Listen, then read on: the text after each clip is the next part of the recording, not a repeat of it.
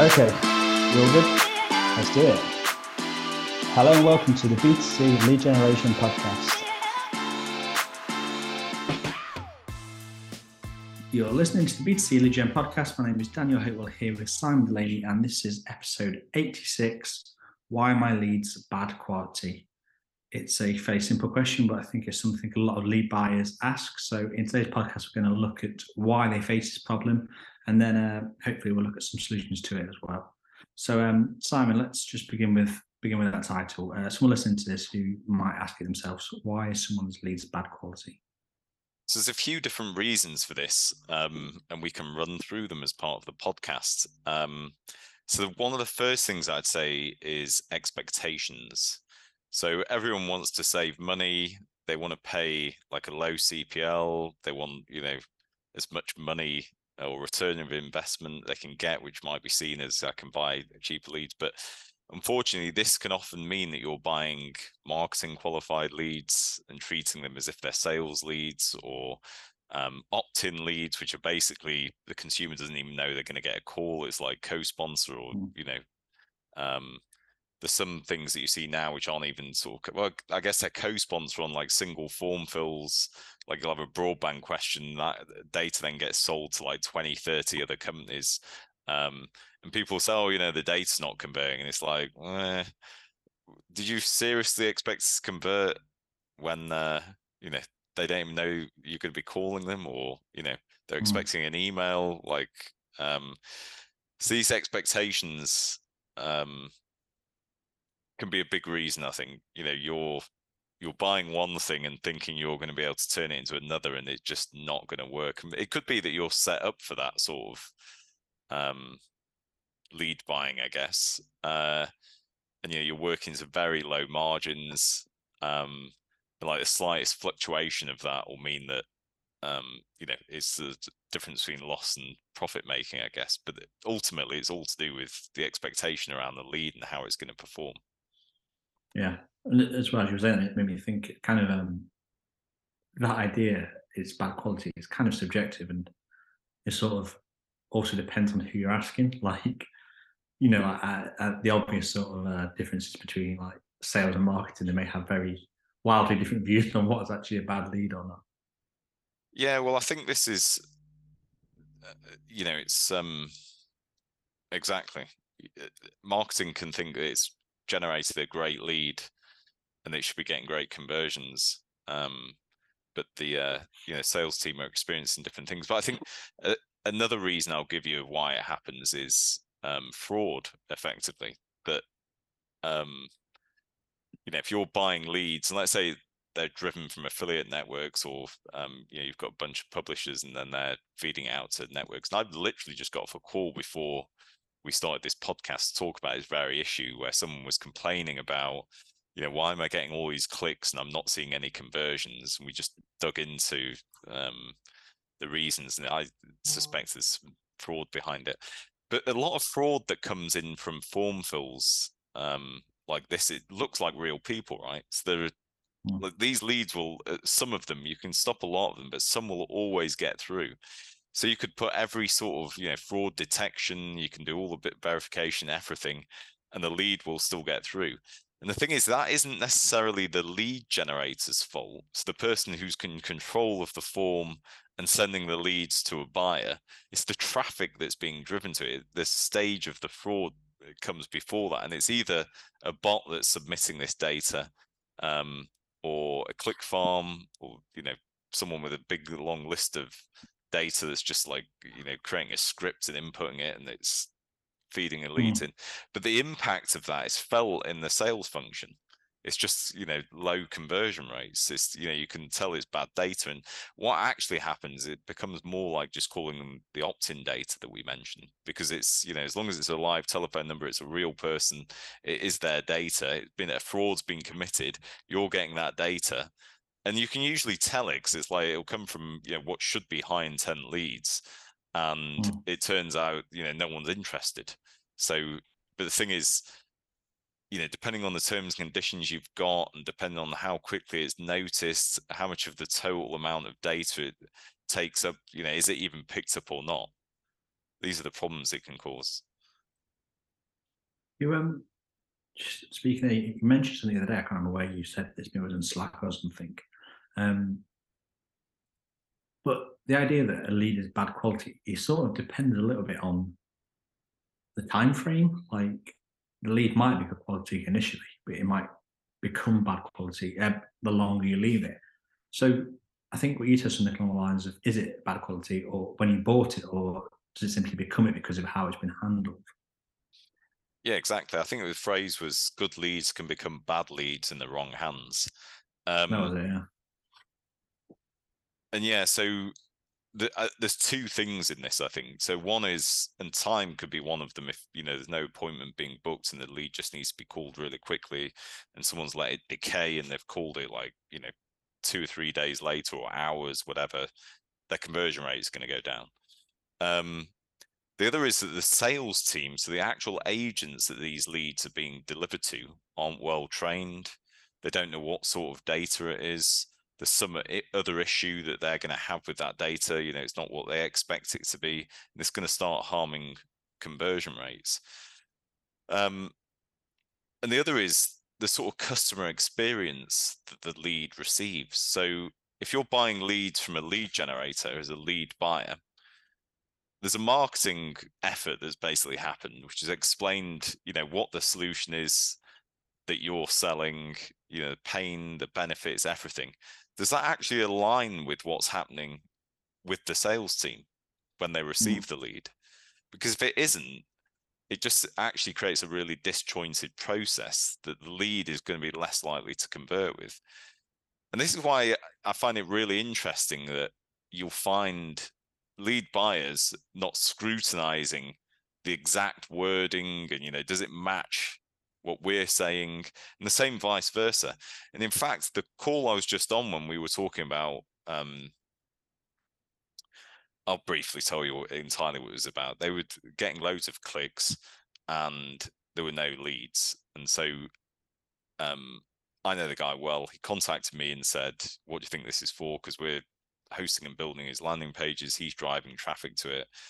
It's being sent off to a buyer, and he's like, "I've got all these clicks. Um, I'm getting these people moan at me for saying that we're not generating leads." So we dug into it, and I was like, "It's just fraud." I think, you know, they're uh, sorry, it wasn't fraud. It was banner traffic. These guys are driving banner traffic. It's not. He thought it was an email list, or even thought it was from Facebook. I think, but it was turned out it was banner traffic. Um, but then he said, um, I'm now sending the leads to the client, but I can't differentiate myself because I constantly go on to him, you know, you need to build a niche or, you know, you've got to build your own mm. brand and whatever else. And so I was like, well, one of the things that you could do to sort of make a difference is do you understand the conversion rate, like, or sorry, the conversion process that the lead goes through when it goes into the sales team? He's like, no, I don't know at all. I was like, do you know how quickly they contact them? No, don't know. Um, do you know what they're saying, what products they're talking about, what the main benefits are, or the solutions, or the pain points? I haven't got a clue. I just know they're the client. I put it in the privacy policy or you know in the opt-in statement. I was like, look, you can buy yourself a massive march on 99% of other lead generators for exactly this reason because nobody does it. What you need to do is understand exactly what the sales team is going to be saying, the process this person is going to go through, you know why they'd work with this company is a well-known brand that the leads were going into and you've got to get all of that up front in the ads on the landing page so it creates this seamless transition from the point that the person first sets eyes on the ad to the point that they actually become a customer and you're instantly going to see you know marginal gains in your uh, marketing efforts and the lead generation. Um, and, and what's happened because of that because he hasn't unwittingly or unknowingly, both of them, this is a lead buyer and the lead generator, have just created this disjointed process. Like doesn't even know what they're saying particularly. He's just looked at the website, maybe. You know, he's like, oh, you know, right now it's not life insurance, but let's imagine it was there. It's all the same, it's all life insurance.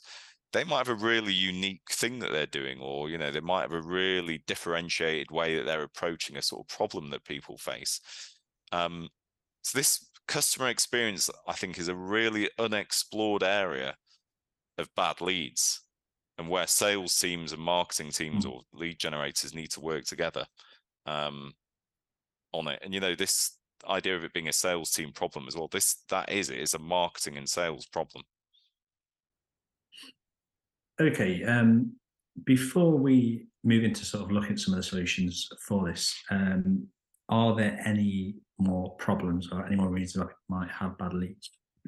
So verification is just a simple one, right? Like the leads need verifying and they're not being simple solutions. You know, you need to verify a telephone number, make sure the names are correct, addresses, email addresses, whatever. Um, so that can always be a problem of why you're buying bad quality leads. If you're not verifying leads, just don't be surprised if you're buying bad quality leads, basically. Um, the other is the world has changed and it's changed immeasurably in the last I keep saying two years for COVID, but you know, we're approaching in March, it's going to be three years, isn't it? Mm. Um, in the UK. Wow. Um, so the last two and a bit years, the world has changed immeasurably. You know, one of them has been, you know, they think the sort of digital world has been driven forward five years, for example, where everyone's doing online shopping for their grocery and stuff now, whereas it used to be nowhere near that. Um, another is you know, are people answering the phone like they used to? Are people responding to sort of messages that they don't either understand, know who it's from? I know I don't, right? Like you would not believe the amount of messages I get, like, you know, emails, messages on LinkedIn, text messages, calls. I just ignore 99% of them. Um, I just, I'm like, I'm oblivious to it now. I'm just so conditioned mm. to ignoring things because I just get so much like hammered at me constantly. Um, uh, you know, I, I, I can't be a sort of unique person. Well, no, you must be similar, but you know, and so yeah, for sure. Are these bad quality leads? It depends why you're considering they're bad. You know, is it people not answering the phone? If you're calling them, have you tried something else? Because people just don't answer the phone like they used to anymore this idea people used to have of mm. you know you'd have call centers in india and things generating leads and they'd always be older people the leads that they generate and they'd feed them over to the uk and it would always be people like i don't know 65 plus the thing is now 65 not that old anymore right i see 65 year olds going out jogging and things you know in the next 20 years or so when i would have been expecting to retire in the past, that's getting pushed more and more forward. People, I suspect by the time I get to what would have been retirement age, I'll be, you know, well, I hope not to be, but unless I love what I'm doing, which I do, um, you know, they'll be asking people to work until they're 72. Like, people just answer the phone anymore that, like, you know, you might have expected to in the past. So are the bad quality leads actually the world has changed and the methods that you're contacting them via don't work anymore? Mm. Um, I don't know that to be the case, but I know that people dance that. I know I don't answer the phone. I know that you know contact rates um, can be going down. So I think maybe it requires more of a sort of multi-channel approach. Um, you know, trying different contact methods, possibly. I think um, there's always two two ways of looking at this if we try and like review what we've discussed so far on the one hand, it's maybe they're not bad quality leads, maybe they're quality leads that are being mishandled. Um, and I think you know we could do a whole podcast on on that in terms of uh, changing our perspectives, managing how they are handled when they come in, different things like that. But that's not. I guess that's more a longer sort of a approach to it to this. Um, but on the other hand, simply the ones that are bad quality leads, um, you know, uh, that aren't as good for the people listening, can we just do a just a quick roundup?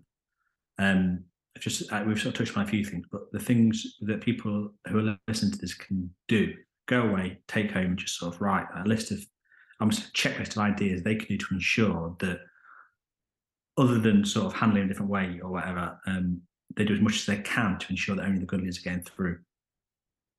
So if we just go through the points that we mentioned, so number one is expectations. I think it's it's really important to understand the intent behind a lead. Um, like incredibly important, almost one of the most important things you can do. Um, because it's that that determines whether you're likely to make a sale or whatever the successful outcome is is you know that intent the the person's interest in your product or solution.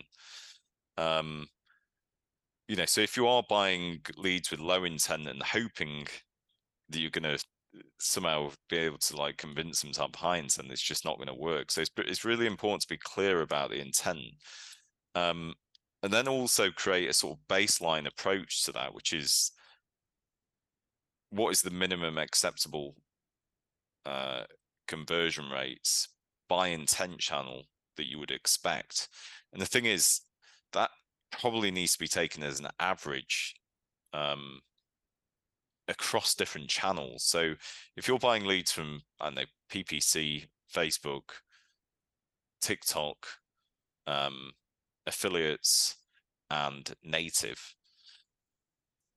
most lead buyers might not even know that the data is being collected from those different channels.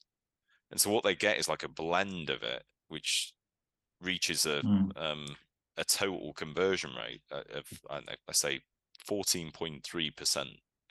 And then a new guy comes along and he starts driving leads from uh I don't know affiliates and his conversion rate is 9.8 and you're like, well, that's way below the benchmark average that we have, which is 14.3. But if you dug into the sources, the granular sources of data, you might discover that your benchmark for affiliates is actually 7.6. And the hmm. PPC, which made up 25% of your traffic, was converting at 30% and just massively over indexing what the average was. And this is why you can't really just create an average overall conversion rate. You need to understand it by channel because typically different sources of or different suppliers might major in different areas that they're going to be driving leads from. So, you know, someone might major in PPC, someone else is doing Facebook, and they'll have different conversion rates, and they have different conversion rates within the ads of that as well. Um, and so you can only really set these expectations by understanding all these different nuances um, within it. Because if you're not, what happens is you're potentially just removing leads or rejecting relationships based on this overall benchmark, which is unrealistic on any given mm. channel. If that makes sense.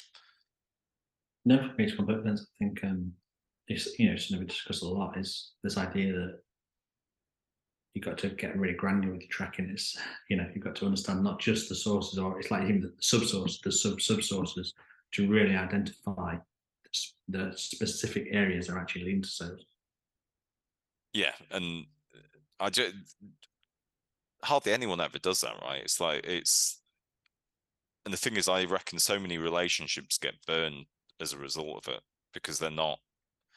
There, there's like an unrealistic expectation of conversion rates, which is being driven by either like the desired outcome, which is unachievable in 99% of cases, or um, it's like, you know, best source is doing X, why can't you do that? And obviously, if your best source is PPC and someone types in the keyword, and they give me life insurance right now, um, it feels like that should have something on the end of it.